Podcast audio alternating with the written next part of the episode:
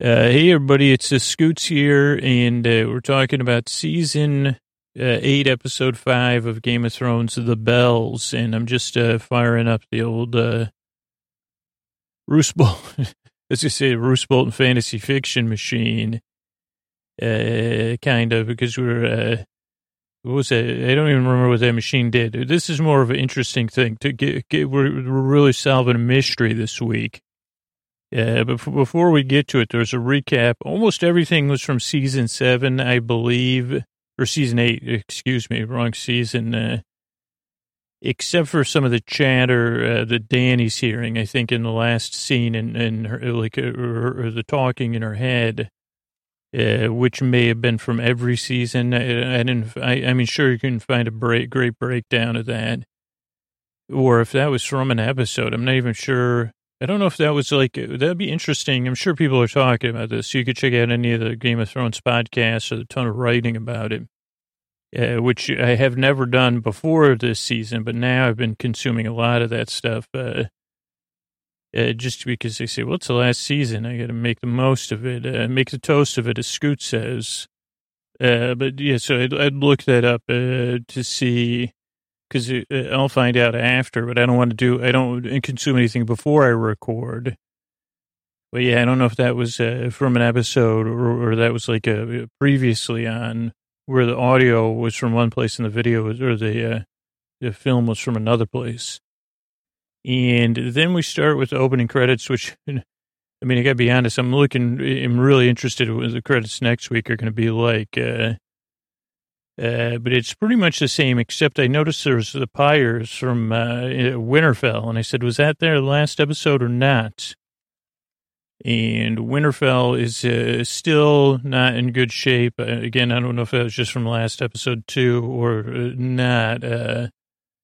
And a lot of people, I get a lot of fan reaction from as soon as this episode ended airing of uh, oh boy scoots. Uh, it, it, but little did everybody know, I was already on the case here, and I think I can really settle a lot of things of people kind of saying, "What in the heck." Uh, we covered a little bit. I mean, so we talked about season eight, episode three, kind of having a strong similarity to this 80s ski comedy. And again, sometimes this is like direct influence, sometimes it's indirect influence, and sometimes it's just collective, like the uh, shifting sands of the collective unconscious. I don't know if anyone ever said that, but uh, like I don't know if uh, Weiss and like I don't know if Game of Thrones is influenced by this or not. And I did it, you know, I do these, well, anyway, I have connections and not good connections, but I do have a lot of connections of people with interesting tastes. And I went to the screening that people were saying, this is going to, do you think this is going to be, no, no, at the time, no one knew this. I didn't have anybody that had anything from Game of Thrones, but, uh, they said, I got this Italian, uh, like, it, it, like, it's like a, a team of uh, animation live action filmmakers. And they kind of like make these, uh, in Italy, they're making these Miyazaki style I don't know, like uh, this is an underground movie. And the reason I say that is because it's based on a lot of different IPs, uh, intellectual property. And that's why it's not like a, like hasn't been released. Plus it was pretty avant garde. But they said, the people that reached out to me said, I feel like this is like a Game of Thrones episode. It's like, like a, they, after I did that one about the 80s movie and it didn't have subtitles and it was in Japan, I mean, it was in Italian in in some Japanese, but like uh, it uh, no. So I and I didn't have anybody like uh, that was interpreting it or anything for me, and I was only able to see the movie once. But I did bring my notebook, so like it makes it a little bit easier. That it ended up. Uh, I saw this movie, then I saw the episode of Game of Thrones, and it was very much uh, like so similar and I think that's like where you say, okay, was, was there like a, how did this movie happen when it's almost exactly like, again, just like the 80s movie, shot for shot, nearly shot for shot, like, a, I mean, different than the episode, uh, The Bells, uh, but not that different. Characters, uh, everything.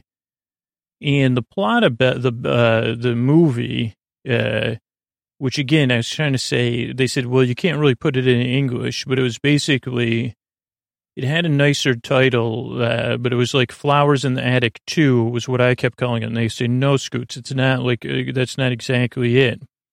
Uh, so there's this movie called Flowers in the Attic, also a book. Uh, then there's a lot of stories where kids go through the wardrobe. Like, I don't think this was like exactly like, like a C.S. Lewis, uh, but so this movie, I'm just trying to give you the backstory of the movie.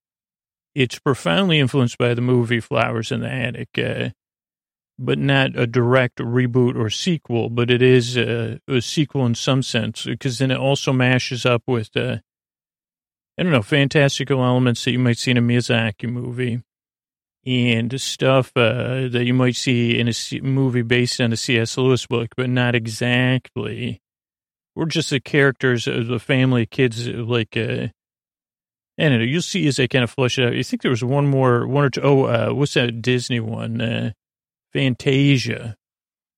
Yeah, so a lot going on. So I'll run through the movie as I like took these notes. Uh, it opened. Oh, that was a, I already said that. So like, and again, I don't know the characters' names in the movies because like, uh, but it opens with Varys, uh, who in the movie kind of plays this uncle figure and oh, it's because this movie's about these gardens. Uh, but you'll see that he's writing about the true, true uh, heir to the garden.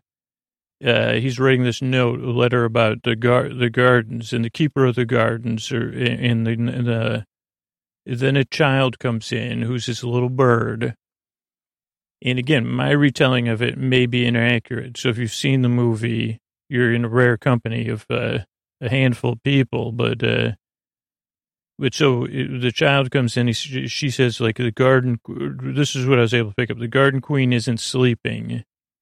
And Varys uh, says, Uncle Varys, or whatever you want to call him in this, uh, says it was all worth it. Like, Varys is a lover of growing things. Uh, he gives a serious look. Uh, it is all worth it. Serious look. Uh, then we see Tyrion watching out a window and Tyrion, you'll see, we'll get into like Tyrion, who Tyrion is in this movie, not the Tyrion from Game of Thrones, but I'm just using because it is just a eerie shot for shot remake.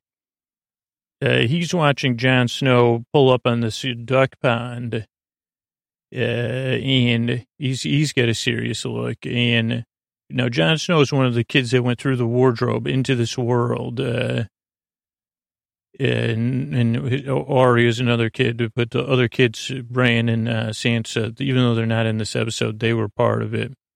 Like, because just in case there's another version of the movie that corresponds to next week. Uh, so Jon Snow and Varys, Varys is waiting for Jon Snow. So they start talking off, oh, they off board. They, they come across this, they were uh, on a, like a rowboat in a duck pond and they talk about that Varys is basically like, you could be the king of the gardens, Jon Snow. And he kind of uses a little bit of a patriarchy kind of angle. And what does this say? Jon Kids Through Almanac uh, story. I don't know what that means. Oh, Jon is one of the kids that went through the Armor, but he could be the Garden King, Varys says. Uh, patriarchy rules uh, he says, you might be a right ruler. And he says, uh, I know you know you could be the garden king. And he also says, what I tell you now is true. And Jon Snow wants nothing to do with leadership. Uh, so we kind of realize that this is very much like the episode. He says, she's my queen. And he says, bye, you know, like, back boy, bye. And Tyrion's watching. He knows what's happening. You know, he was, uh, he's a smart guy. And he goes into another room. He says, Your Grace. He walks in. And this is where we start to see the parallels between the movie Flowers in the Attic in this. And if you haven't seen the movie Flowers in the Attic, don't, uh, because it's uh, it's uh, it's a movie about these these twins, very much again like Jaime and Cersei, that are uh, a brother and sister. They're older, like twenty years old or something, uh, they're also, I don't know if in the movie they're in love, but because I've been so influenced by Jaime and Cersei. And they're watching their siblings, which in this was Tyrion And well, I don't know, was there another Lannister? I, I can't even remember anymore. Yeah, but so it doesn't matter in this case. And they they live in the, in the movie, The Flowers in the Attic. They live in a mansion, but they can only stay in the attic. Uh, and their mom's going through something, but she's kind of also like very much like Tar- Targaryens. Their mother and their grandmother are very much like Targaryens, even though they're Lannisters. Oh boy, this really complicates trying to explain flowers in the attic in a sleep podcast inside an Italian like anime. You know, this is complicated stuff. It's good for sleep, I guess. But uh, the reason I bring up flowers in the attic here is because even though Daenerys' character, which we'll call her Danny in this, uh, in the movie, she's the self-proclaimed queen of dragons. Uh, I mean, no, no, that's the Game of Thrones. She's the queen of uh, flowers, or gar- the garden queen. Uh, but they have this moment because uh, okay, so in the in the movie, the Italian movie, that's Flowers in the Attic too. Like really, the Targaryen, the getting carried away Targaryenness, really like in Flowers in the Attic was not Danny's family, but uh, the Lannisters, which I know is, so tough to follow. Uh, but as soon as we see a look on her face, it harkens back uh, uh, to the mom and the grandmother in the movie Flowers in the Attic, which you say, wait a second, they were, because again, this isn't about Game of Thrones. So, so but again, you're saying, uh, huh, she's got that same look, uh, which is a look of like, like a, a door without hinges, I guess you'd say uh, a way to put it like uh, indirectly. So just her look, if you've seen Flowers in the Attic, as soon as you see D- D- Danny, even in the Game of Thrones or in this movie, she's the Queen of Gardens in the movie, though, you say, that's like the grandmother in uh, Flowers in the Attic, even though, so it's more like a filmic technique and, you know, foreshadowing, no doubt about it. Uh, Okay, so flashback to looking flowers in the attic. Uh, uh, they say the garden has been betrayed. And she says, "Jon Snow.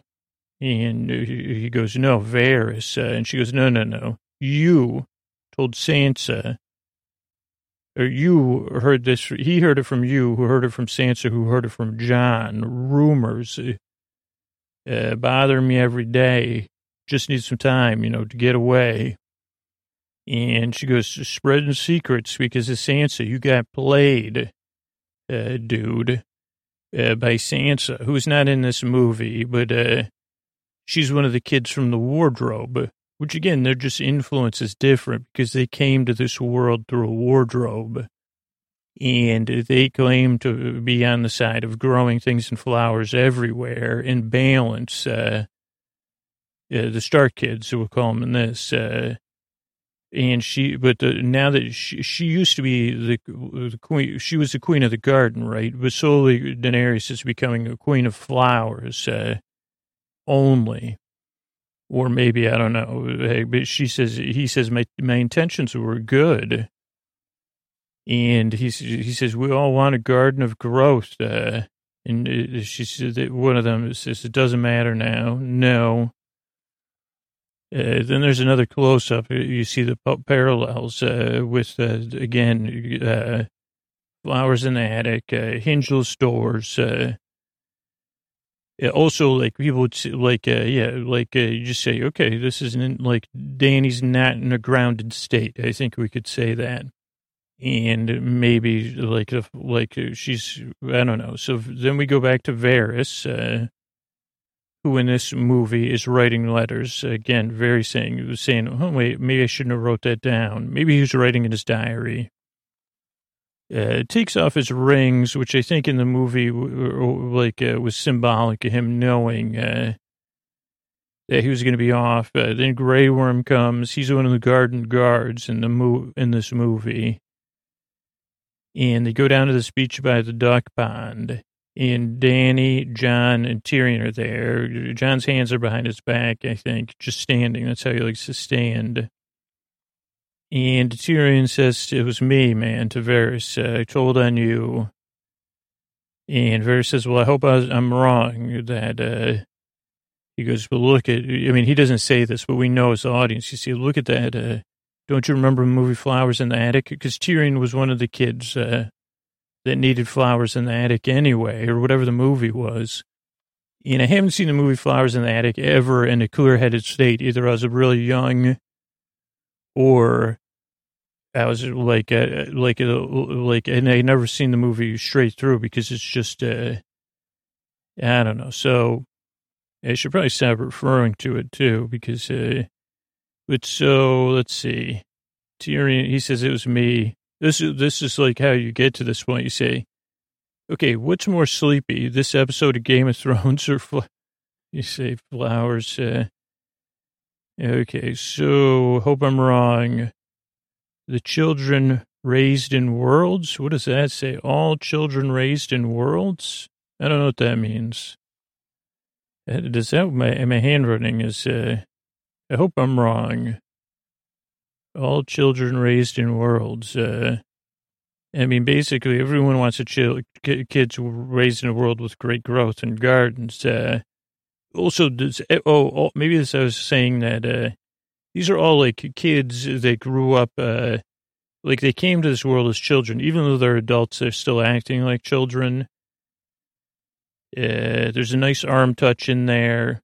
And then uh, Dany says, Lord Varys, I, queen of uh, the gar- garden queen, first of my name, breaker chains, you know, sentence you to be kissed by my giant goose. Uh, and she has this giant goose she rides, which is gross. Uh, don't get kissed by a goose. Uh, it's a pretty, pretty, uh, cause you see, I don't know where that beak's been. I don't like, uh, it's also symbolically there, like a sign of like that you have to leave, like that people like, uh, no longer, when you've been kissed by a goose, they actually call you a goose kisser and you have you can't you have to leave the area immediately. You can never return. And so he's kissed by Varys is kissed by a goose, and then it's like they ignore him.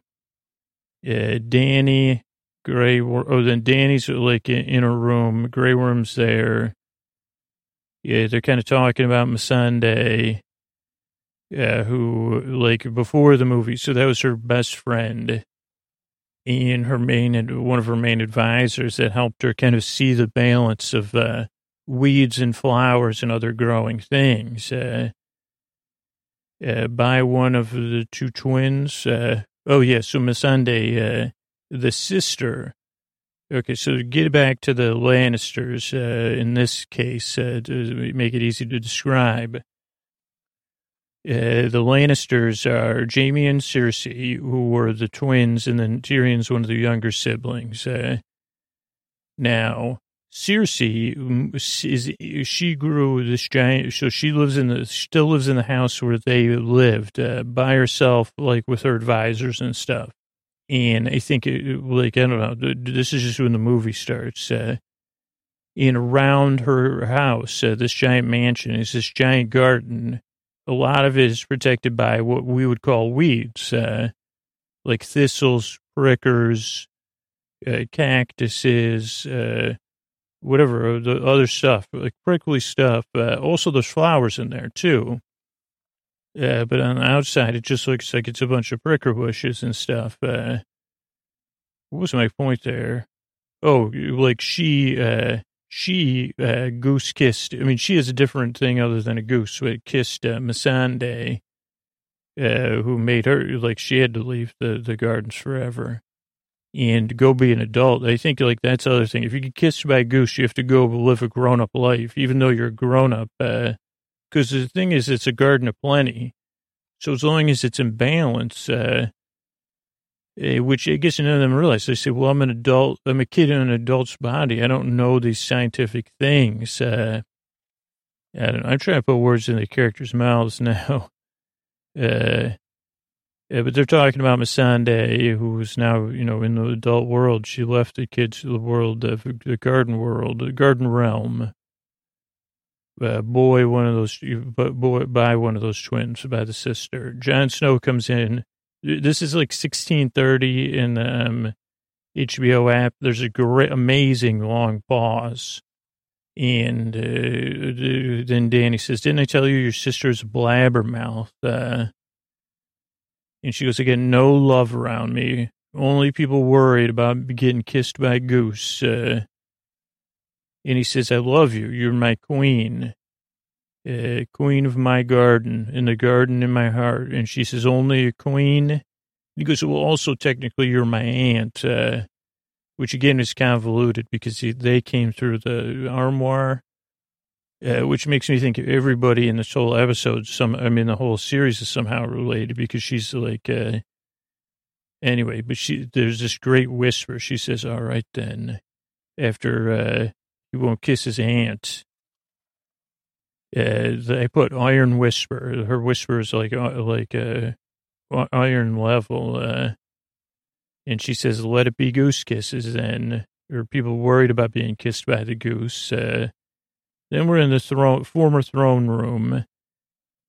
Uh, the queen of the gardens or garden queen or whatever. Uh, Tyrion's trying to talk to her. He says, okay, again, we want to re- review this. Uh, even in other worlds, they, there's IPM, integrated management of uh, things that aren't good for growing things. And he goes, we just happen to have the pleasure of being in that situation already. He goes, the weeds are, are balanced. You know, they're a place where things live that deal with the things that would mess up the flowers and the fruiting and the vegetable vegetabling. And he goes, you know, whose fault is it to, to be weeds? Uh, but meanwhile, you know, Danny's just not there, like not 100% present anymore in her understanding of the balance of gardens and growth. Uh, and she says, mercy is our strength. Uh, she goes, for the future of gardens. Uh, you know, people shouldn't have to go through gardens and get pricked. This is pretty simple. Uh, or worry, you know, worry about IVs or anything. Uh, uh, so, oh, I put long story here for the future of gardens. I put long story. So Cersei, I think I already explained this. Yeah, uh, uh here's my explanation. Sister Cersei in the this movie has her own garden around the mansion, pricker bushes, and more. So Cersei's basically like, we're going to mow, we're going to weed every weed in the garden, starting with the garden around this mansion. And this Cersei, because she's calling herself the queen of the gardens too. And, uh, you know, she's just this queen of weed, you know, more like queen of weeds. Uh, and a couple of things, people are like adult children are, you know, children, adult children will just say are living in all of this. Uh, and they actually have like so like here's the thing I used I've done a lot when I was a kid we used to spend a lot of time in pricker bushes. And so you might say this is ridiculous. And we never did this exactly because we spent a lot of time there. But you learn where you could crawl through the pricker bushes without getting scraped. Uh, you just naturally learn that. Because uh, we had an entire yard next to our house. Uh, uh, that was the backyard of our neighbors that was never trimmed to anything, and it was 98% pricker bushes. And we still found a way to get through there and play in there, and even like places like where you could live. I mean, we didn't, but we said, oh, when we move away from home, we're going to live in here. Yeah, but if if you weren't there, what you do is you attach bells uh, to the places where you could crawl through, and uh, shake them. Uh, that's what they do in this movie, which you said is brilliant. Oh, if you hear a bell ring, head towards it. You'll know that's a safe spot to crawl through or maybe even walk through. And Tyrion says, well, how about this? If we decide uh, we're not going to weed the gardens, uh, the bells are a sound of safety. Uh, so we'll ring, we'll just ring all the bells and everybody will know, okay, gardens and the weeds are back in balance. And will probably give up because uh, she knows she has to. It's common sense. Uh, so that's where the bells kind of came from in this one. You know, also there's like flower, be- like again, this is where it starts to get a little fantastical. There are flowers uh, in pricker bushes, and uh, you realize that they're like fantasia. So they, they're not. It's a little bit. So it's more acceptable they're still vegetative, but they walk around and stuff. Because uh, you see, they don't have eyes or uh, mouths, so we identify with them a little bit less uh, than something that's fully anthropomorphized. Uh, also, your oh, and then Cersei or Khaleesi says, uh, Dany says, uh, Also, your brother was br- busted. He was trying to sneak back to your sister's house. Uh, and she says, next time you fail me, it'll be the last time you fail me. say, holy mackerel. Queen's comet. Queen Cersei is getting all the kids behind the pricker bushes. Uh, so we see her there. Oh, a lot of kids are berry picking. Uh, Onion Knight waits. We see the Onion Knight. That's, uh, what's his name? Uh, it's not Ser Jorah. Come on, Scoots. Uh, but one of my favorite characters who's, you know, my brain doesn't always work right. But, uh, so he's waiting, uh, for Jon and Tyrion. And, uh, he says in, in daybreak, uh, we're going to swoop in there and, uh, start pulling weeds. Uh, nobody's going to like it. I don't know what that says. Jon and Tyrion. Oh, an onion. Uh, uh, then we see the Hound and the Arya, and they're on a mission. They say, We're going to go in, we're just going to ask her to leave the house, and then the whole thing will be solved uh, uh, with Cersei. Uh, then Jaime goes to the, J- or Tyrion goes to see this Jaime character in the movie, exactly like the show, uh, in a tent, 2330. Uh, before he goes into the tent, there's a brief uh, comic interlude uh, which with just translation, so you could see that twenty three thirty or something. Uh, and then there's even then there's you know there's a brief comedy between Jaime and uh, he says how'd you, how'd they find you? He goes my golden hand, dude. Because I'm not the brightest. Uh, he goes I'm the looker, you know. And he goes, "Oh yeah, I forgot." He goes, "Yeah, you're just." He goes, "I didn't realize you're you weren't the you're the brains. I'm the looks." Now they don't know about Arya and the Hound going to convince Cersei, so he says, "Go convince Cersei." You know, because we want, we need butterflies, we need weeds, we need birds, uh, we need grubs, uh, we need everything. Uh, and he goes, do, do you even know about soil erosion? And he goes, I'm the looks, man, not the brains. He goes, uh, he goes, no one, he goes, between Cersei and Dany, no one even believes that, uh, you know, he goes, this is soil, he goes, this is soil erosion issue too. Water retention. He goes, do you know anything about rootstock? He goes, on the looks. Uh, goes, sorry, I'm just going off on a tirade that Scoots planted in my, this was what the movie, so it's a little bit of a gardening message. He goes, kids, also kids eat berries. Everybody eats the berries. Uh, Jaime says, I give up. Uh, and then Tyrion kind of comes up with a different, he goes, go run away together. Uh, he goes, go get your sister in your, you know, true love, uh, start a new life. go, he goes, I'll tell you where the armoire is. You could go back out through the armoire. There's a mansion on that side too. And he says, you could start a new life there. Uh, do it. Uh, he goes, but before you do, ring all the bells. Uh, so again, this was one point in the movie and actually show I didn't quite get. I was like, uh, but if you're ringing the bells, like when it's not hundred percent guaranteed, because they thought they were supposed to ring the bells uh, when they say, "Hey, we give up. Uh, Cersei's gone," but he says, "Ring the bells no matter what." Kind of. I, um, that's how I took it. And he says, "You're going to get in a lot of trouble with the Queen of Gardens for this one." He goes, "It'll be a fair trade." Uh, also, the numbers constantly change. It goes from millions to thousands or something, but whatever. He says, uh, I owe you for, uh, he goes, dude, like we already been through a lot in that first movie. Uh, so you did you help me? You helped me deal with mom and grandma.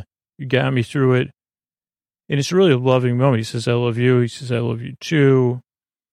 Uh, so that's it. Then um, we see the duck pond uh, outside of uh, Cersei's house. Has this giant duck pond covering a lot of like fifty percent of the backside of the house and in it are all these Canadian geese, which always bug people that come to like, uh, they like, so they're protective because they say no one's going to come bug this side of the geese pond with the geese there. No one's going to bug like bother because the geese will bug them. Uh, then we see a bunch of ki- kids or adult kids getting ready to defend the, the pricker bushes with berries and stuff like that. Then we see the moving pricker bushes and stuff getting ready to defend things. Uh, then we see this cool uh, Arya and Hound moment where they're rolling into the they're already into the cat, like, uh, these weed gardens, I guess we could call them for shorthand. Even though there's flowers and birds and everything in them. Like, oh, then Jaime comes in. He kind of ungloves his gold hand and tries to get it. Then we see the Golden Company, who are, uh, again, protect. They say, we're here to protect the weeds, man. We can't, like, if they're just working there, so they actually believe in the cause of garden balance. They just believe in the, the they say we're supposed to be here protecting this garden. And people are like, it's not a garden, it's just weed, overgrown weeds. Uh, and they say you don't know what's on inside. Tons of birds and, you know, forest friends. Uh, uh, so there's a showdown or a stare down with the people that work for the Garden Queen, who are like the snow kids and other kids that have gone through the wardrobe uh, then the garden guards, and then other ki- people like uh, from other realms that uh, the Garden Queen has uh, liberated. Uh, now she liberated them from being being forced to work, uh, keeping gardens in balance, like where she said she, they were getting work, working and not getting paid. Yeah, but that part gets kind of forgotten about. So we see all the other kids. everybody's getting ready if you open her to the bells, call it off. Uh, oh, Tyrion again says to Jon, like, if you hear the bells, call it all off. Don't weed the soul garden, man. Can't do it because Jon's just still follow. He says, I'm following orders of the queen, man. I think maybe it is a good idea to at least weed away most of the um, stuff guarding the greater garden that Cersei's hiding behind uh, Tyrion and uh, Onion share a look. And then we see Cersei. She looks out from the house, like the big windows of the house over her whole garden. The garden part with the flowers and the like trim, you know, the, the um, landscaped garden and the weeds uh, protecting the landscaped garden.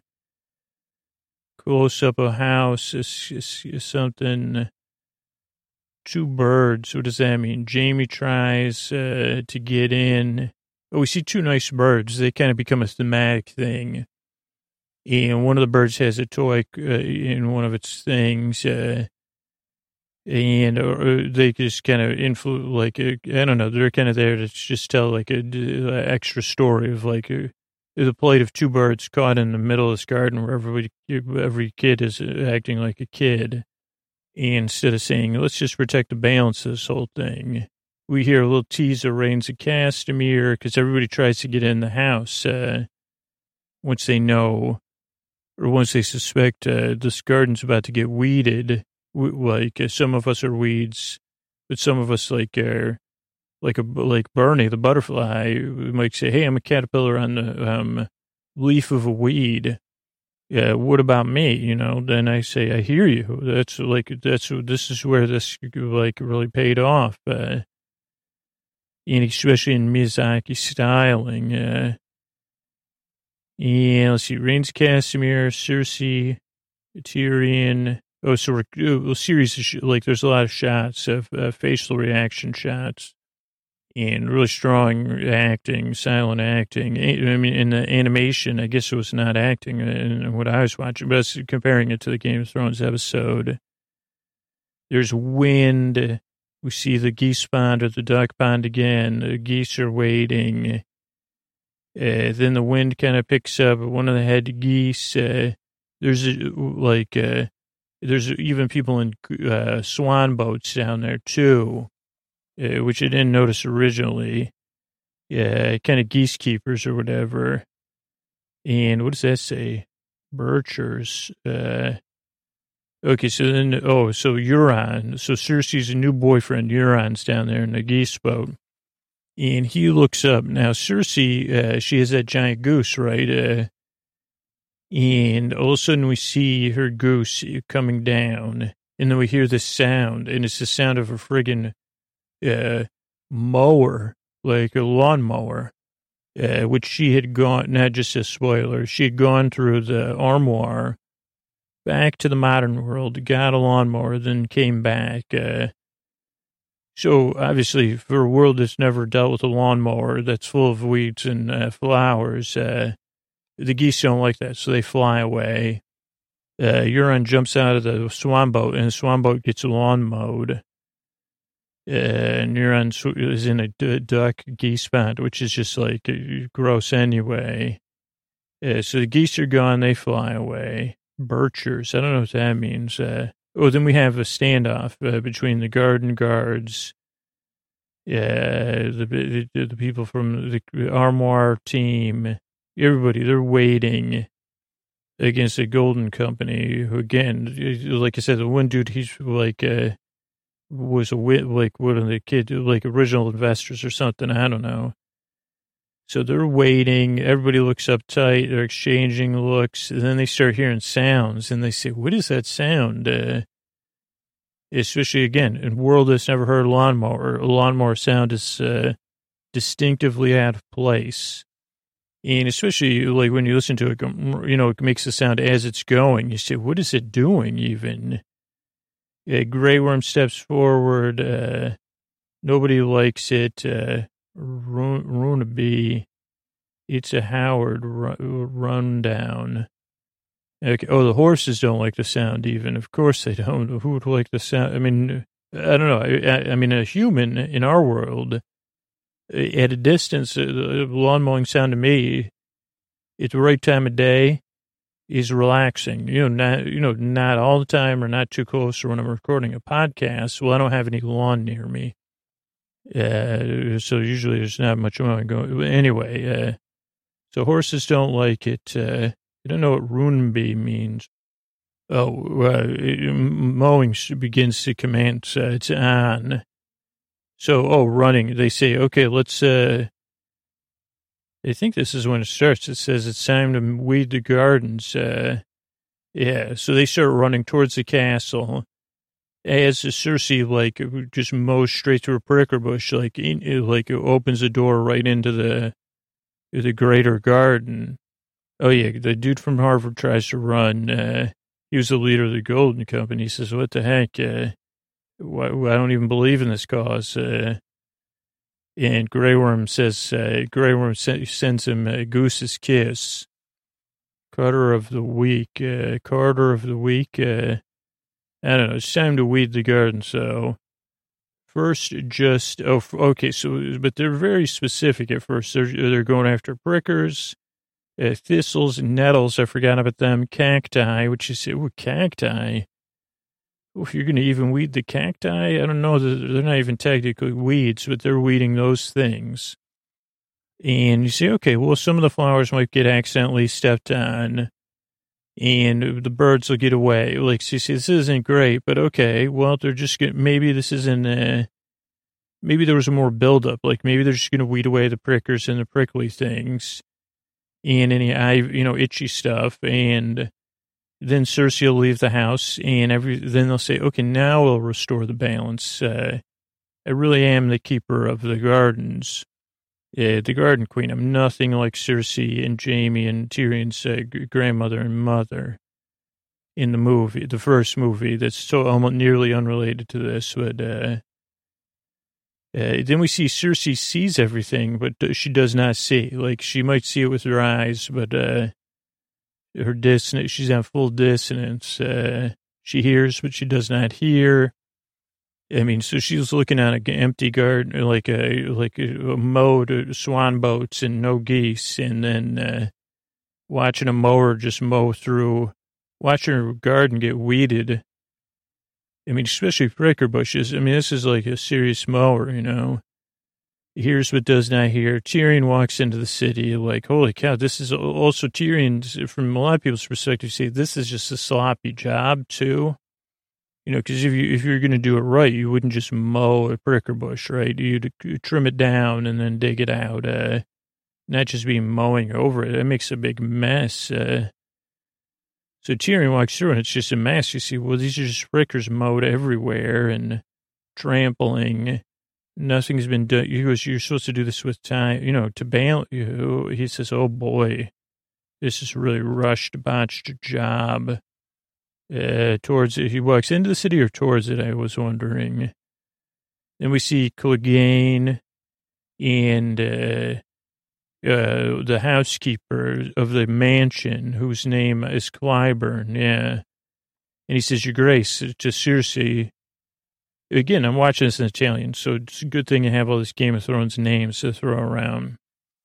Uh, he says, I think, uh, and she, she goes, Don't worry, we got surrounded by pricker bushes. He goes, There's no pricker bushes left. Uh, she goes, I got those geese that hiss and bug people, and they even poop on people. And she goes, he goes, There's no geese left. Uh, and she goes, There's nothing to worry about. Uh, and he goes, Yes, Your Grace. Uh, then Cool Walk, uh, I rate hands on Wednesday, hands of Wednesday, heart of weeds. a cool Walk into the heart of the weeds. Okay. Okay, so we have like Jon, Onion Knight, and everybody, and they're doing some cool walking into the like heart of like the last weeds. Uh, so they've been weeding a lot. Uh, and there's this last group of kid adults that are like defending the weeds with throwing berries and stuff like that, uh, and swinging nettles and stuff like that. But they stop because they say, "Well, if you're going to, it looks like you're about to weed." It's a little bit of like a tense, standoff, and then Tyrion's waiting for the bells to ring. Uh, Jaime's running. We don't really know where he's going. Yeah, let's see. On walks. No, he's not running. I said, dude, he's walking. Uh, I put WTF. Uh, Cersei's waiting up in the mansion, waits on uh, something. I can't read it. France and Press. And then uh, the giant goose lands, like with the mower still running, but not open. Like, so just the engine's running, but it's not in gear, uh, facing everybody. But just hearing this giant goose, which can squawk uh, with the mower so all the kids, they say, forget it. We're not going to go ahead, take the garden, get Cersei out of here. We're done. Uh, they say, let's, we'll just get out of this garden here and you can finish weeding it, I guess, or we'll weed it, whatever. Uh, and then there's reaction shots, uh, like a, a store stay shot, like a long shot of the sky shadow, sky shot of the garden then Cersei, then Jaime, then Tyrion. Come on, Tyrion's like, come on, ring the bells, man. And then we cut to start getting close-ups of Daenerys, uh, the Queen of the Gardens, and we see again. Uh, if you, I guess it's only. I think they probably did something. If you, I guess it would, but if you've seen the first flowers in the attic, you say, "Holy cow!" That's that she is like. Uh, become one with the grandmother and the mother from that movie. The grandmother, I think, is the one. Uh, then we see Tyrion. Uh, hand, what does that say? Hound or hands? Uh, fox? Oh, like um, I think that's more the goose. Uh, Daenerys. Uh, then we see a close up of her face again. Uh, and then we see like real close ups of Cersei and Dany's faces. Uh, Cersei's mouth is open uh, one way, Tyrion's mouth's open another way, and uh, Dany's mouth's open another another way. Just good, good acting, good animating in the movie I saw. Yeah, so we go Cersei, Dany, Cersei, the bells, Tyrion. The bells ring, and then we see Jon do. Whew, I can breathe here.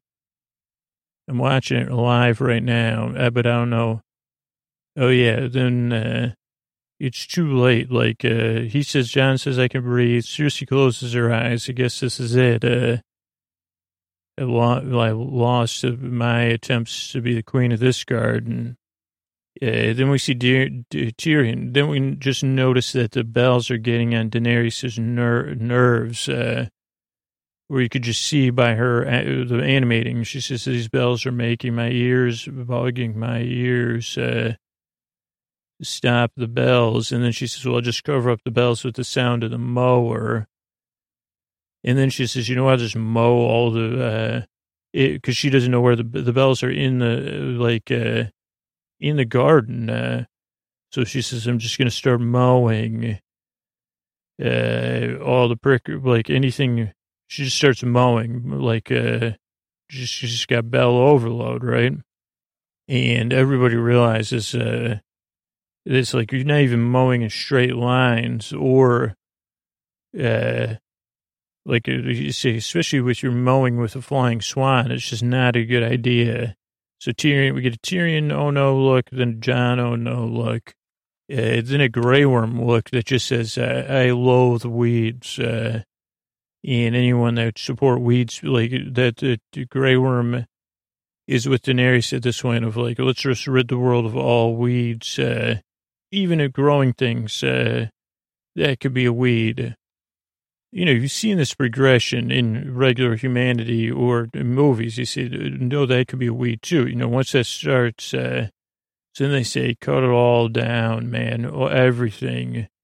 It's all weeds or could be hiding weeds. Uh, and Jon says, no, no, no, no, you can't do that. Uh, and then we go through Grey Worm, uh, uh, like in slow mo, just cutting uh, mostly weeds down, but some plants, uh, at this point, the flowers are still like mostly safe, but then some flowers start getting cut down.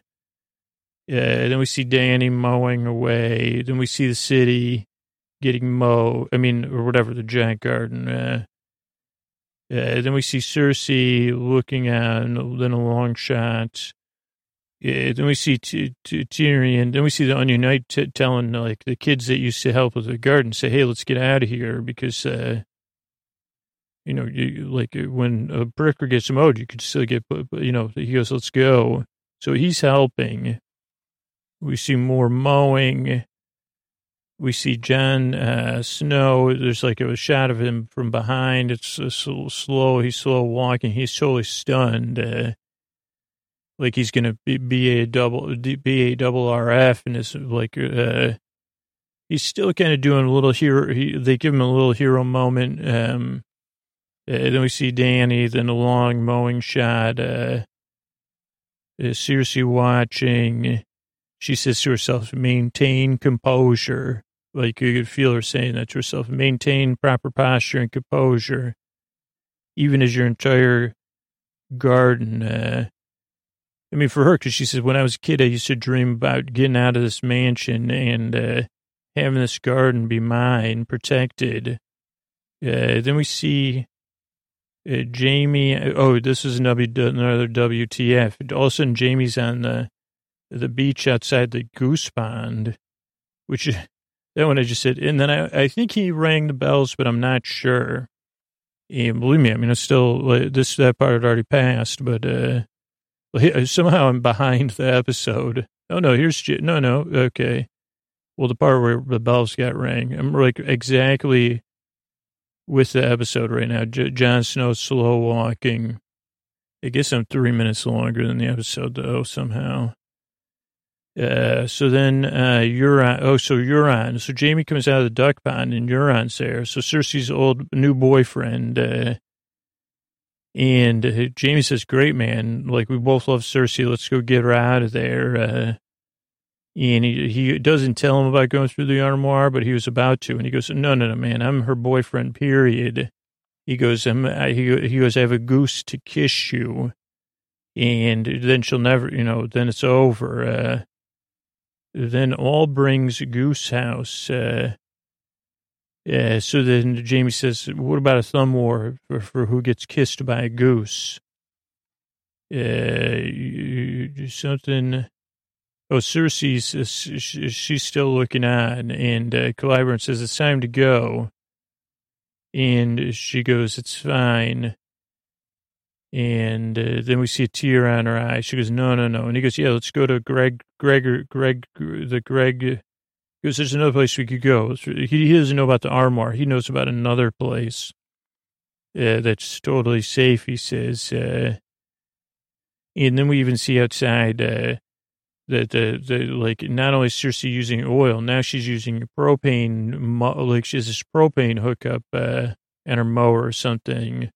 Kind of like that's the wildfire in the um, uh, Game of Thrones episode. And this one was a little bit different. Uh, that was built into the mower. Uh, shot the city. Then we see Jaime and Euron, and they go back and forth. They're playing Thumb War but meanwhile, Euron has like a, a, goose like under his shirt. So his goose reaches up and kisses Jaime.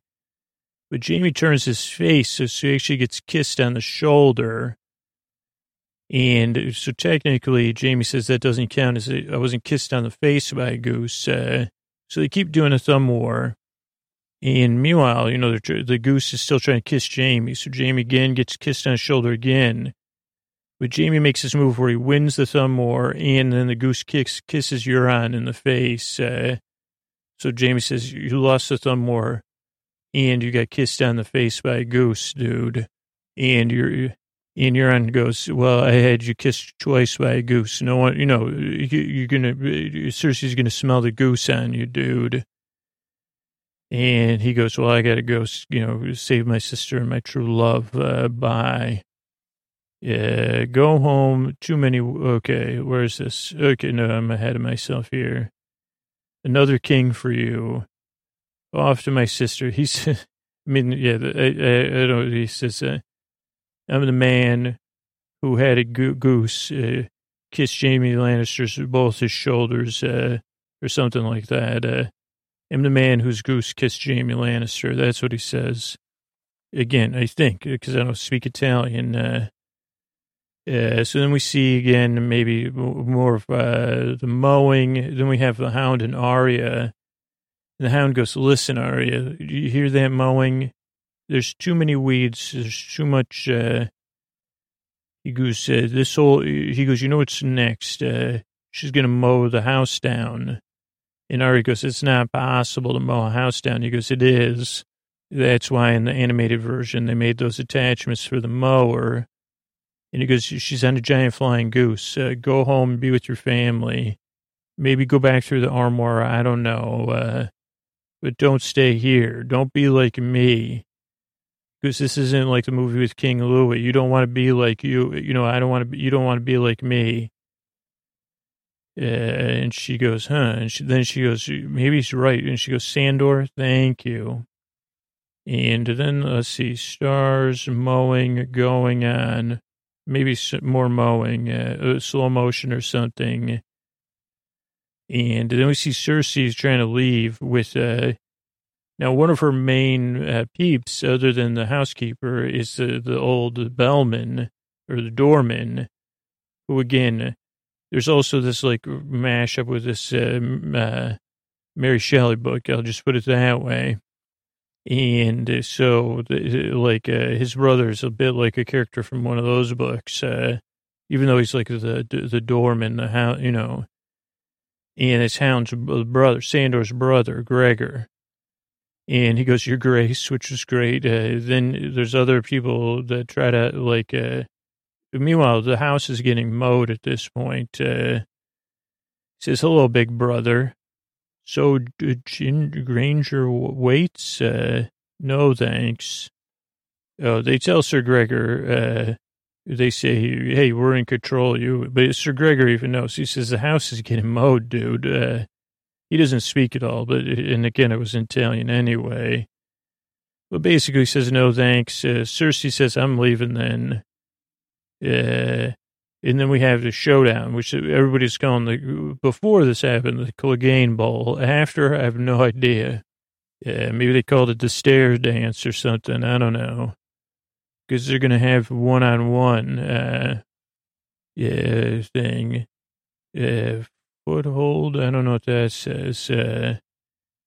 Because uh, they bust out these nerfs, uh, like like where they're trying to get nerf darts to stick on one another. Yeah, Cersei and Jaime are reunited back in the map room. Uh, so back in the attic, uh, in in this case, uh, in the show, in the map room, uh, in the movie, in the attic, you say, "Holy cow! Holy deep meaning." uh, where it all happened, where brother and sister uh, supported, you know, true love. Uh, I mean, maybe you know, don't get it, you know, as uh, don't get it twisted, but it is uh, still true true love, uh, or seems like it. Uh, house was made of weeds because so even the ivy. I think that's what triggered uh, uh, Dany was that the house is covered in ivy because you say, why would someone mow a house? I say, good point. I forgot to mention the house is ivy covered. Uh, so then the Clegane Bowl is going on, which is basically like a Nerf competition, Nerf dart competition.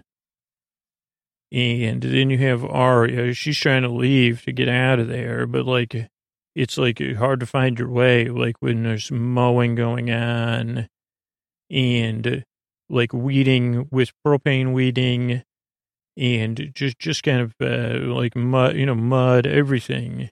It's all getting everything mowed. Even now at this point, even the flowers are getting mowed by like it's pure weed everything. You know, it's it's like at this point, don't even leave the grass uh, uh because Dany considers it, like people just have you know whatever you call it. I've never heard of this happening because it's so tedious. Uh, weeding. No one ever says you really got carried away weeding. I guess they do. They say that wasn't a weed, that was a flower. Not like, wow, I was having so much fun weeding, I just couldn't stop. Uh, so this is, you know, this is why it's fiction, and especially this avant-garde stuff. Uh, a poached shot worth having? No, that's not what that says. Uh, see, everything getting mowed. Poached shot with hound, uh, with having. Hay fever. Oh, so then Arya starts sneezing. Uh, that was one thing I noticed. Uh, oh, uh, parallel shots with the hound and Arya. That's what that says. Uh, so basically, Arya's sneezing. She can't see because her eyes are watering because there's so much stuff in the air. And the hound's getting pelted with Nerf darts from his brother. Yeah, but then Arya gets help. A woman reaches out. She says, with her daughter, and she says, "Here's a tissue. Here's some tissues." Uh, the hound kind of reaches uh, to uh, the world of absurdity, uh, which I guess is kind of a way of kind of saying, huh, like, uh, like of commenting, maybe it's meta commentary. I don't know, because he just starts laughing at the ridiculousness, uh, because everything's sticking to him, nothing sticks to his brother. And he says, typical man, no Nerf darts stick to you because you sweat oil or something. Uh, so basically, he's covered in Nerf darts. His brother's actually pulling on the Nerf darts, uh, which can leave like a Nerf dart hickey. And uh, so then, uh, let's see, she gets help. Here's a tissue. Hound goes absurdus. Then we see Jon. uh, Jon Snow. I, I guess we just see Jon Snow kind of reacting to all the mowing that's going on more of the um, propane wildfire in the uh, Game of Thrones show, uh, propane uh, weeding going on. let's see, starts a teeming Satharnan fallback. Uh, and at some point, Jon finally realizes, like, all of the people from my part of the, like, that came through the armoire with me or from the world of the armoire we should have never gotten involved with this other move. You know, he says, let's go back to the north. Uh, but everybody has weed fever. I guess you'd call it that weed fever. You say, how did you, why, why did you weed everything? Well, I call it weed. It's a bit like, remember when Scoots talked about getting spree fever? Uh, what's spree fever? Have you ever eaten like three sprees in a row? Uh, what's a spree? Kind of like it's a sweet tart with a candy coating on it. Okay. And if you have too many in a row, or sweet tarts, or maybe even um, other things like that, do you ever get feverish from having those in a row?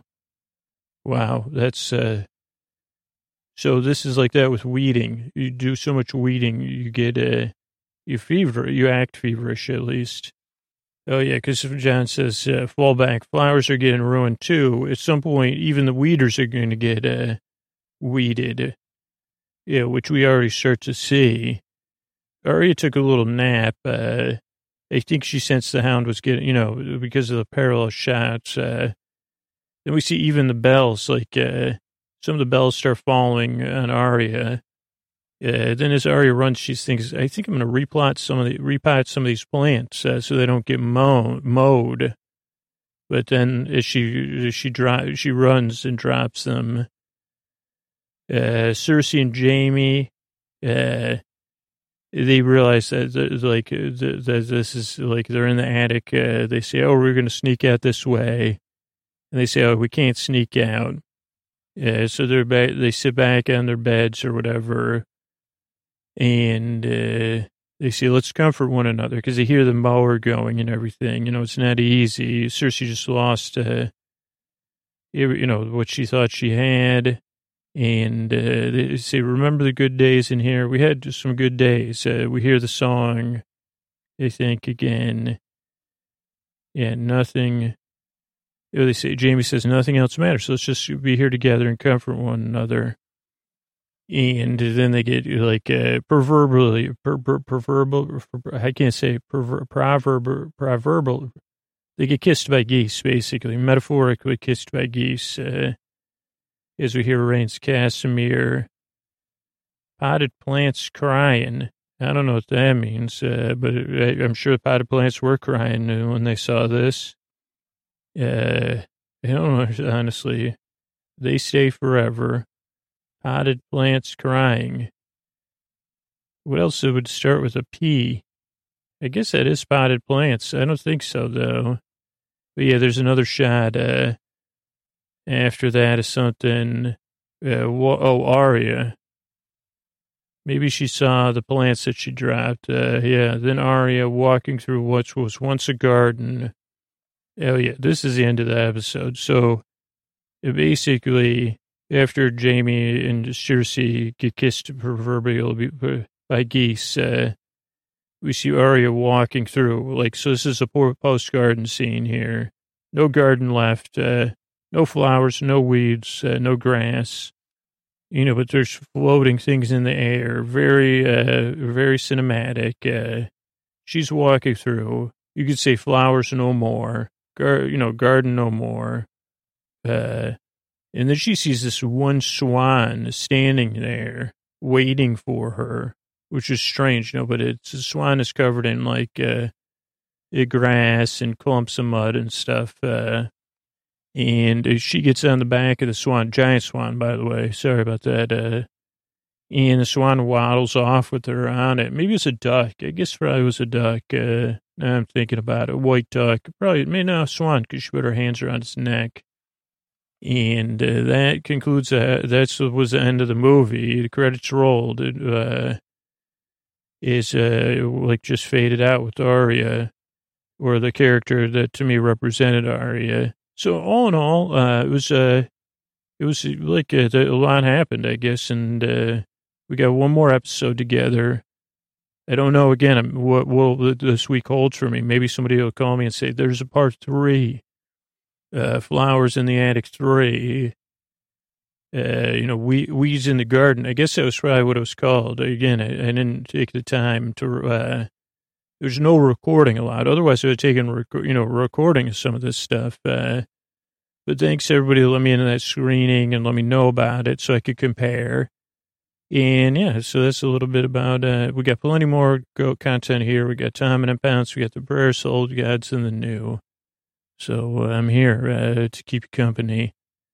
And yeah, don't worry, it'll be concluded uh, in a satisfactory way, just like this movie was. You know, you're riding away off to dreamland, waddling off on the back of a swan, just like Arya did. Good night.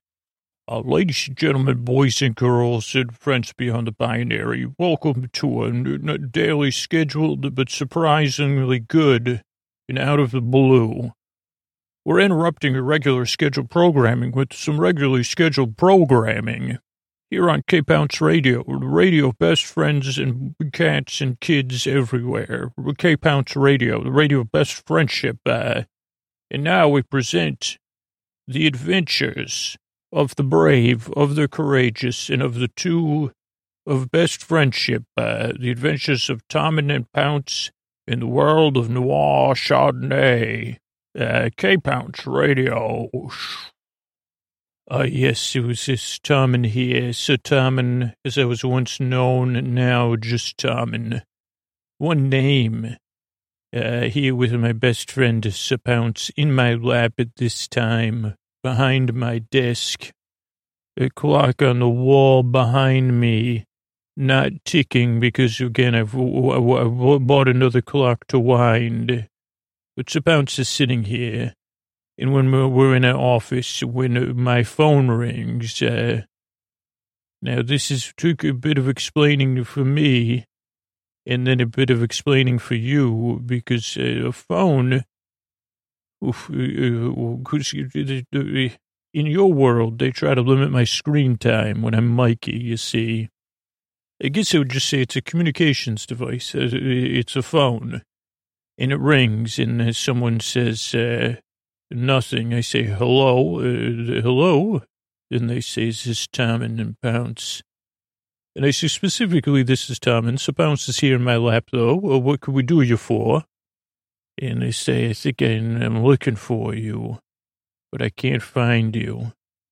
And I said, "Oh, okay. What, what, uh, what, what do you? What, huh, there's something familiar in your voice." Uh, and they said, "Yes, there's something familiar in my voice." Uh, I said, "What do you call yourself? Uh, you know who I am. You have me at a disposed disposition. You have me.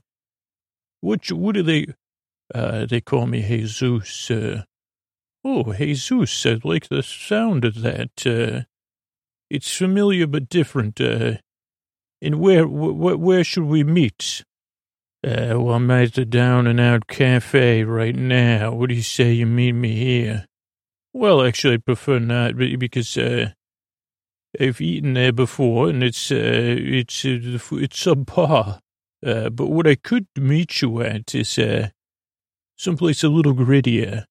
There is a place where there used to be this new pastime here, uh, subpar golf. It was indoor mini golf, putting actually. Uh, but I think that's where we should meet. It's no longer in business, uh, but Noir Chardonnay's working on a new business there. And so I have a key. So I'll meet you out back in the alley behind Subpar Golf. Uh, okay. I'll see you then. And so we went, and uh, Sir Pounce and I, we headed out uh, to the city, the city known by a million names, uh, but could be summarized in just one in a day. It was one of those hot, hot days in the city. Hot in the summertime, humid, hazy. I'll say it, he- he- heckalacious, uh, even. But Sir Pounce and I, we headed down to Subpar. We headed a, we actually headed in the front door because this was a move. I said, I don't, with Sir Pounce, I'd prefer uh, not to go. And then we opened up, uh, and then we closed the front door and put the blinds down. So no one would say, could we come in and play uh, mini golf? Uh, that's actually how uh, Noir Chardonnay ended up purchasing it. Uh, I'd said, oh, I would love to, what is this in here? Is this grass for me to lie on? And they said, we're no longer in business. And no, I get in the Noir Chardonnay said, interesting. So explain to me the whole thing. Putt putt. It was one, what, what, does someone, anyway, we went in there. I opened the back door and I let, as soon as I, I was going to just cut to the chase, but when I opened the door, standing there in the doorway against the sun and sky. I'm not sure if I, to be honest, I wasn't sure if I was looking at a man or a god. Uh, I was stunned and uh, overwhelmed with feelings of both uh, envy and uh, aspiration is the person. And I said, Are you Jesus? Uh, I said, Hey, who? And I, then I said, are you Jesus? And they said, yes, I am. And I said, I hope you're comfortable with me saying you're very, uh, and they said, thank you. Uh, and I said, come on in. Welcome to Subpar. Please close the door behind you. And as they closed the door and the, the, the lights in the uh, Subpar, it changed from the light from the sun from outside the person, he looked a little grittier, he looked a little tired, but he still had that, uh, uh, where I just said, what would life be like for this person compared to me? Uh, this person, people probably smile when they come in and, uh, you know, a whole thing. I went on a whole thing and they said, excuse me. And I said, oh, okay, why don't you join Sir Pounce and me for a round of mini golf, uh, and tell me what's happening, Jesus. Uh, and they said, okay. And we started to play. And the first, now this was like not everything was working correctly. The first one was a mailbox. You try to roll the ball, and then you make it jump. And then the, the mailbox, if you get it in, it goes down the uh, the pole holding the mailbox, and you get a hole in one. Also, the flag pops up uh, when you get it in there. It's a cool effect. Uh, it, if you miss, you just drop down to the to lower level where the uh, the greens are. I was explaining this uh, to, to, Jesus, and Jesus uh, didn't ever play it. It wasn't a popular game, you know. Mini golf in my world, in the world of Noir Chardonnay. But we started to play, and above our heads the lights flickered, and the sun set. Uh, uh, dust was drifting in and out of the light, making it look like a, a precipitation almost. And it ended up just like, of course, uh, that this person made a hole in one on the first try. And again, I said, well, oh, by the way, we, like you can own the maximum number of shots you could take is five. Uh, and we went on to the next hole and they said, do you keep score? So low, so I did good. The lowest score is the better. And I said, it's part of it is just having fun. Also, you could lie on the grass, you know, that's something too. And so bounce likes going in and out of the different features. Uh, the next one was like a pinball game. And again, you had to get it right in the middle uh, to get a zero, uh, to get a hole in one. And I said, this is based on another game, a pinball, where you, a ball gets bounced around, uh, doesn't know where it's going, uh, knows it what you like. Uh, and and uh, Jesus said, I know how that feels. And I said, I'm sure it looks like you do. A beautiful gleaming silver ball or a golden ball, you know, if you wanted to, you know, uh, and uh, it goes, I think it's silver though, because it's more reflective. Getting bounced around all around. Uh, but then you say, well, isn't that the point of the game? Another hole in one, this Jesus got. And again, I got a, I actually got a four. So I was doing better than myself. Uh, then we went into one that was kind of boring, like you try to roll it over a fake river and you could fall into the river and then you go over like jumping a broken bridge, I guess is what I'm saying. And if you jump a broken bridge, a covered bridge, a broken bridge into a covered bridge, you get a hole, you could get a hole in one, which Jesus did first. And I said, Ma, you're pretty good at this golfing. You kind of look like, uh, from my understanding, you, you uh, may look a bit like a golfer. Or you, you know, he said, Jesus said, thanks, but I just want to, I thought I was here to get some help. Uh, and I said, yeah, why don't we just lie on the grass instead of playing the game over at this hole because it has a bit of a long, this is the one with the longest green or fairway or whatever. And I said, also, this one has these mounds, which are good. They're hard to get up and then the ball rolls back down, but they're good for holding your head up. Uh, and so we laid or lied next to each other, Jesus and I, Sir Pounce patrolling around us, uh, studying Jesus. And I said, even Sir Pounce is checking out this Jesus. And I said, why don't you tell me? He said, it's strange, you know, looking at you, you'd, you'd think, uh, I'd think, uh, look at how easy Jesus uh, took up a golf and just hit all those holes in one, a natural. But then I see a look in your fore, you know, between your uh, forehead and your your actual eyes. Uh, something happening there in your brow that tells me you're not quite sure if you're even good at it or not, and you're not having fun at all.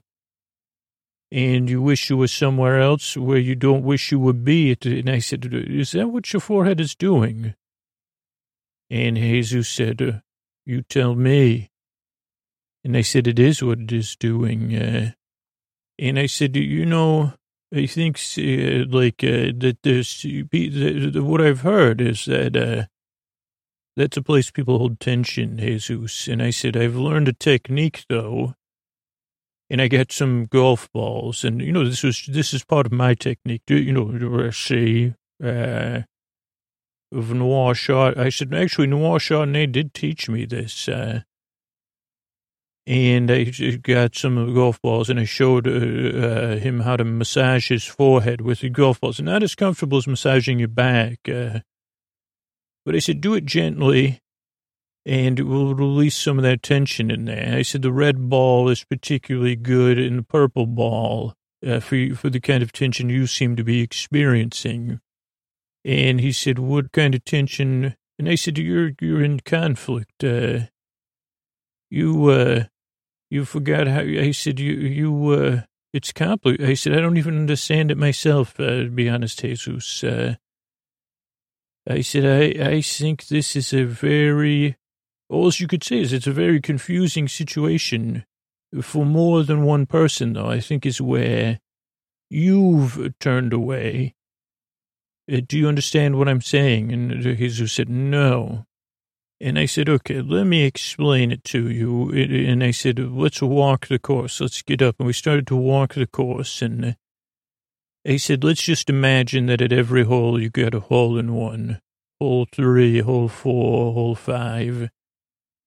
And here I was getting four, you know, fours and fives, maybe a three, maybe even a hole in one.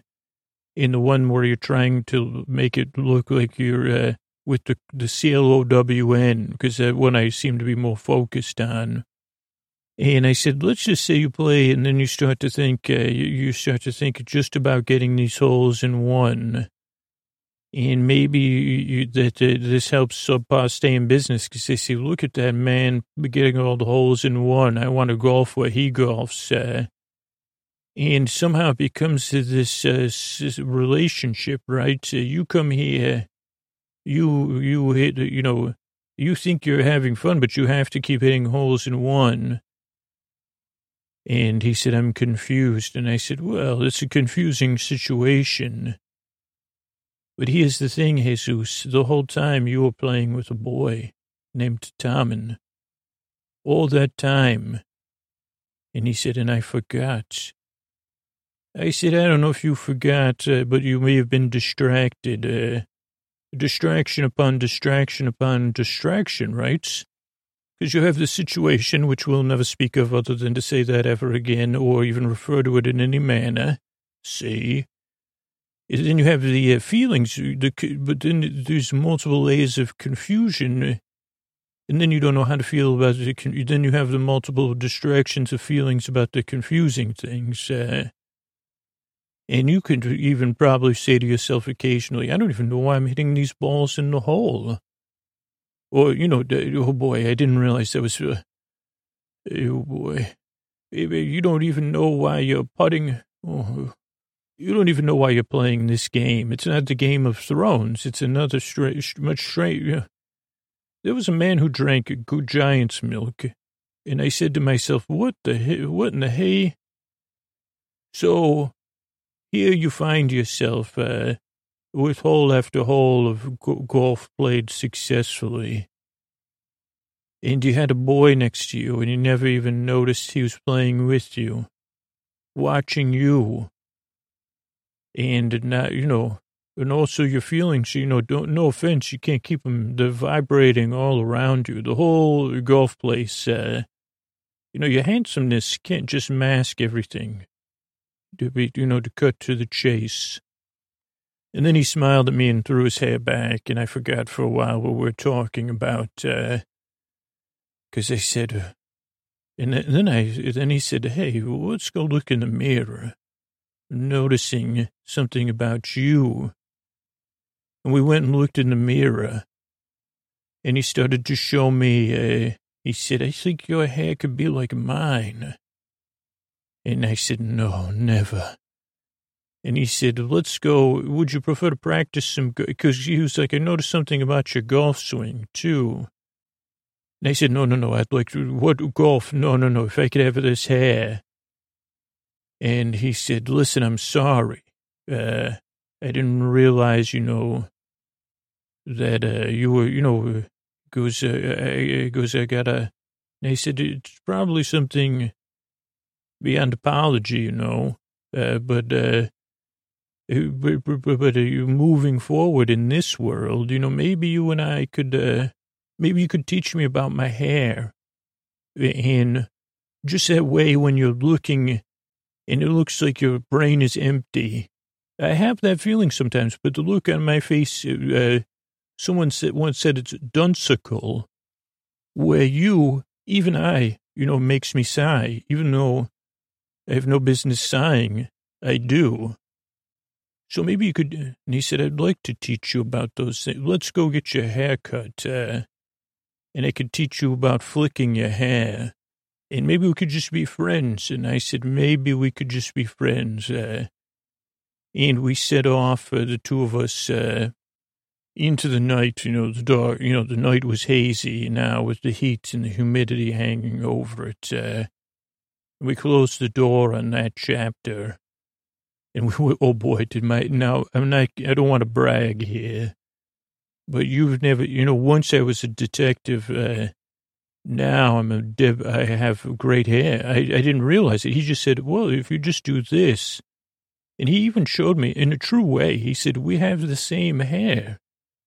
It's just a matter of styling and of your self-possession. He's still giving me those lessons. Uh, and he said, you, you don't have to, he goes, you don't have to think it. You just have to know it. Uh, and then he said, maybe shake it. And I said, okay.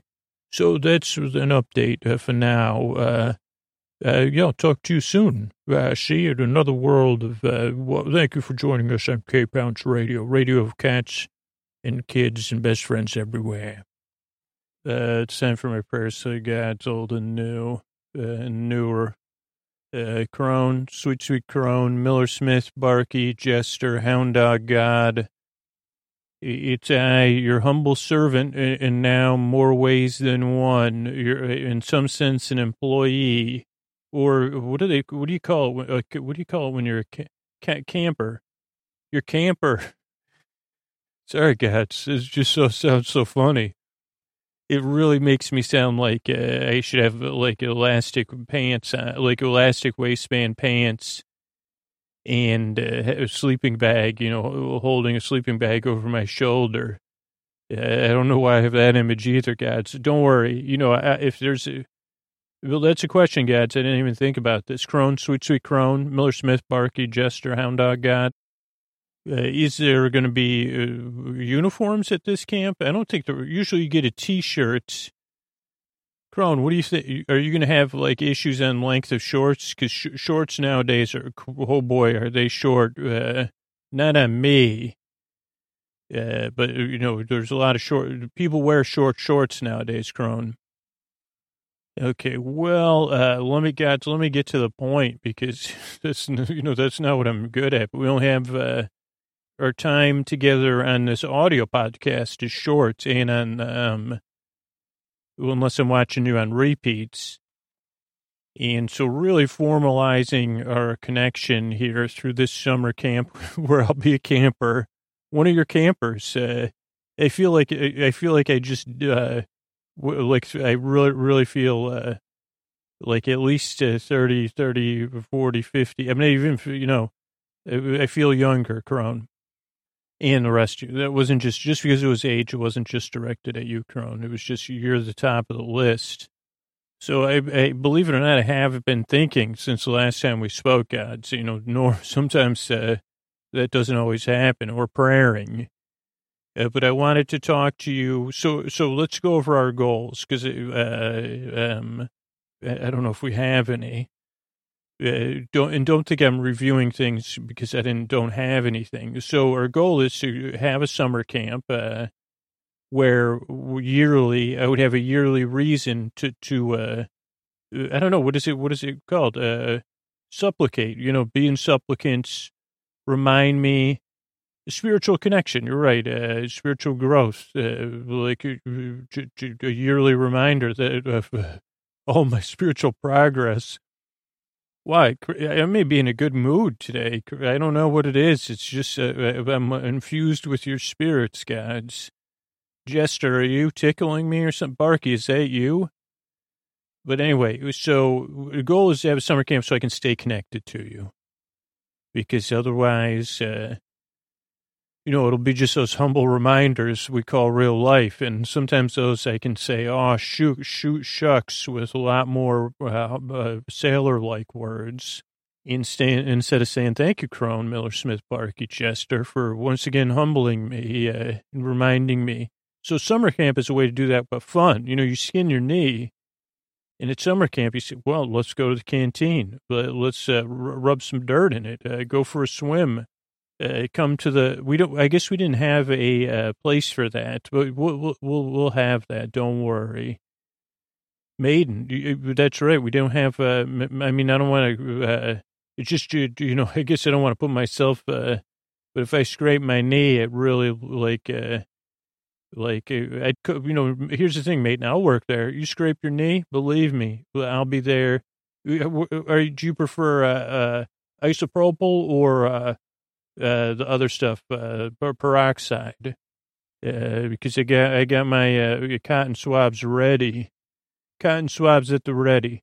Sorry, I got off topic there. So, oh God, so, so we're gonna have a summer camp where we can connect, where all the other people, you know, people without a the people that also will eventually praise you once they once it catches on. I mean, maybe not having the most successful TV show or one of the most successful ones, you know, water cooler television that uh, that I know of hasn't. I don't know if you knew this, but uh, that's sometimes why I'm a little bit confident. Is uh, well, you probably know more than me. How many people are praying in other than me?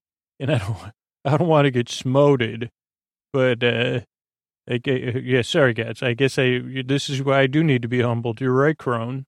Anyway, guys, the original goal for this conversation, since it's our second to last one before summer camp, was to think of a commercial because they said, and this is just this is a brainstorming technique. We're not actually going to make a commercial for the summer camp because if the gods old and new are there, who would need you know who would need a commercial, especially if you hit the right price target? Is this um because ideally we'll be going for that uh like the competitive price because like I said a couple years ago, my cousins told me how much the summer camp we used to go to cost, and I looked at my daughter and I said, "I love you."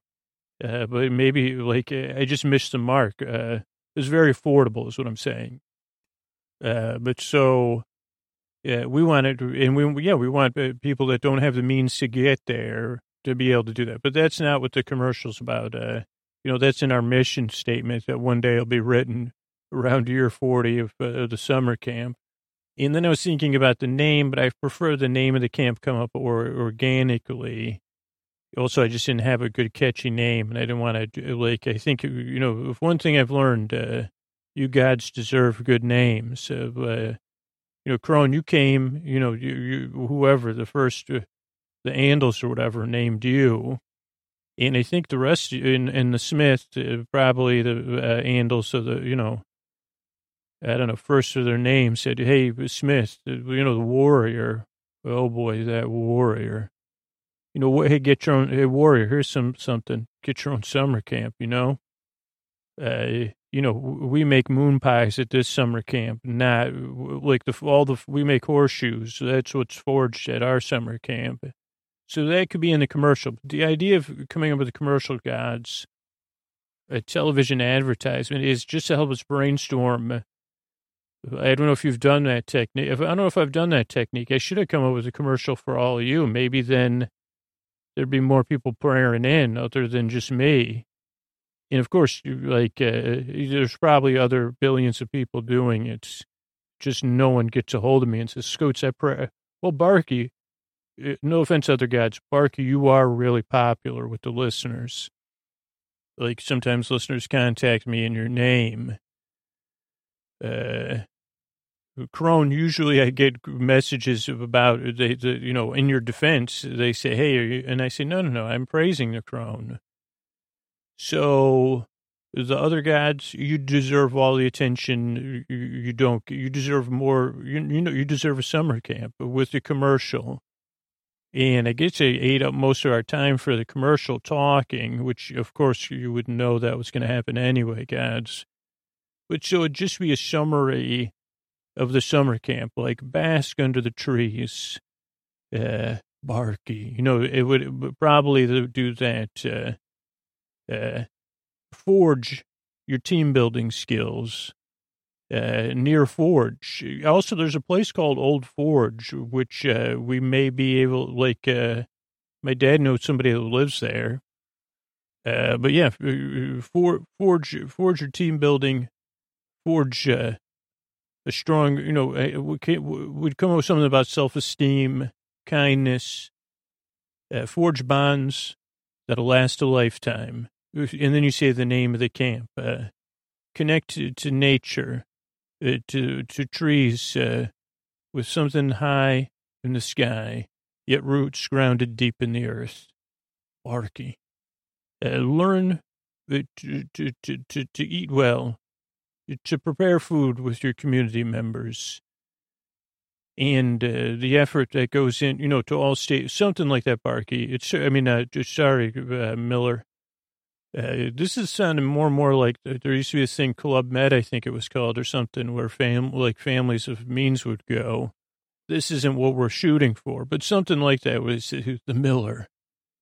Eat three squares a day, and uh, you, you like you know, bale your own hay. The Miller, I, I know Miller. This is why it's brainstorming and you know, right, I have a brainstorm, so it's hard for me to brainstorm. So, uh, uh Crone, uh, learn to respect the wisdom of your elders, uh, take lessons from your past, use them to gild, gild your future at the Crone.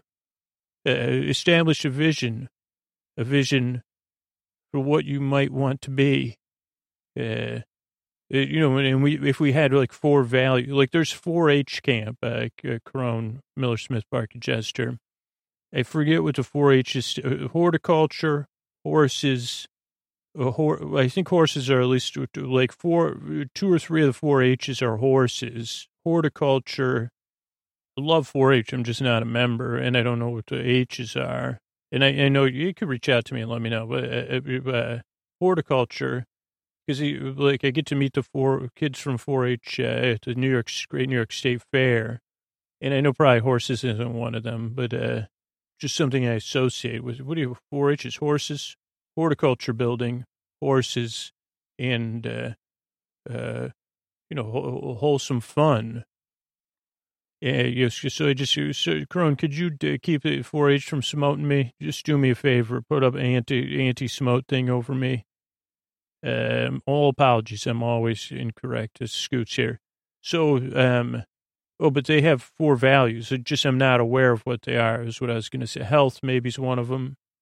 I don't know if happiness would be one, because uh, I don't know for our camp. You know, we know we all know, uh, God, you know that uh, uh, happiness is in the you know the, the sweat on the grindstone. Reality not on the uh, nostalgia you, you, bathe yourself in when you think of in design summer camps and nostalgically look to the future in some sense and imagine you're to, it was anyway, God. So back to the commercial, uh, learn to perform, uh, do, you know, something, something, the performance artist within you, clown around and, uh, you know, learn uh, informed practices at the same time, you know, uh, team building and, uh, you know, uh, the jester. And then maybe for Hound Dog, see sometimes life uh, can just be a real drag. Sometimes life takes a turn that's unexpected. You fall down and skin your knee. What's Scooter doing with uh, the maiden? No, no, no, back to the commercial. Uh, and sometimes you fall down and skin your knee. It's what's important is not how many times you get knocked down, but how many times you get back up. Hound dog God. Uh, I think that's it, God. I really ate up a lot of time without, you know, talking to you and prayer, you know, just praying and, gen- you know, general praise, uh, and check-ins. So, but that would be the g- general gist of it. I think the idea, I mean, for the most part, it's like, uh, we just got to put the co-admittment for, for, for next week. Last last week together, guys, on a formal basis. Uh, but thanks for uh, for hearing me out. Uh, it's always an honor, and uh, I think that. But I think you get the idea, guys. Really, I'm trying to sell you. And also, uh, Barkey. did you purchase any land uh, or uh, acquire it by whatever eminent rights? If you're uh, a holy, like, is it your eminence, right? So your eminence rights, uh, instead of eminent domain, I mean, it's all in the domain of your eminence. Uh, Am I just mincing my words, Sparky? Uh, but if you actually did acquire any camps, uh, preferably one with a completed maintenance schedule and uh, all that, uh, in you know, in some some areas, modern amenities would be nice, uh, especially restrooms. Really, you don't we don't want to skimp on that. Okay, guys, it's just me, your humble servant. Uh, every day is a, a treasure. Uh, good night.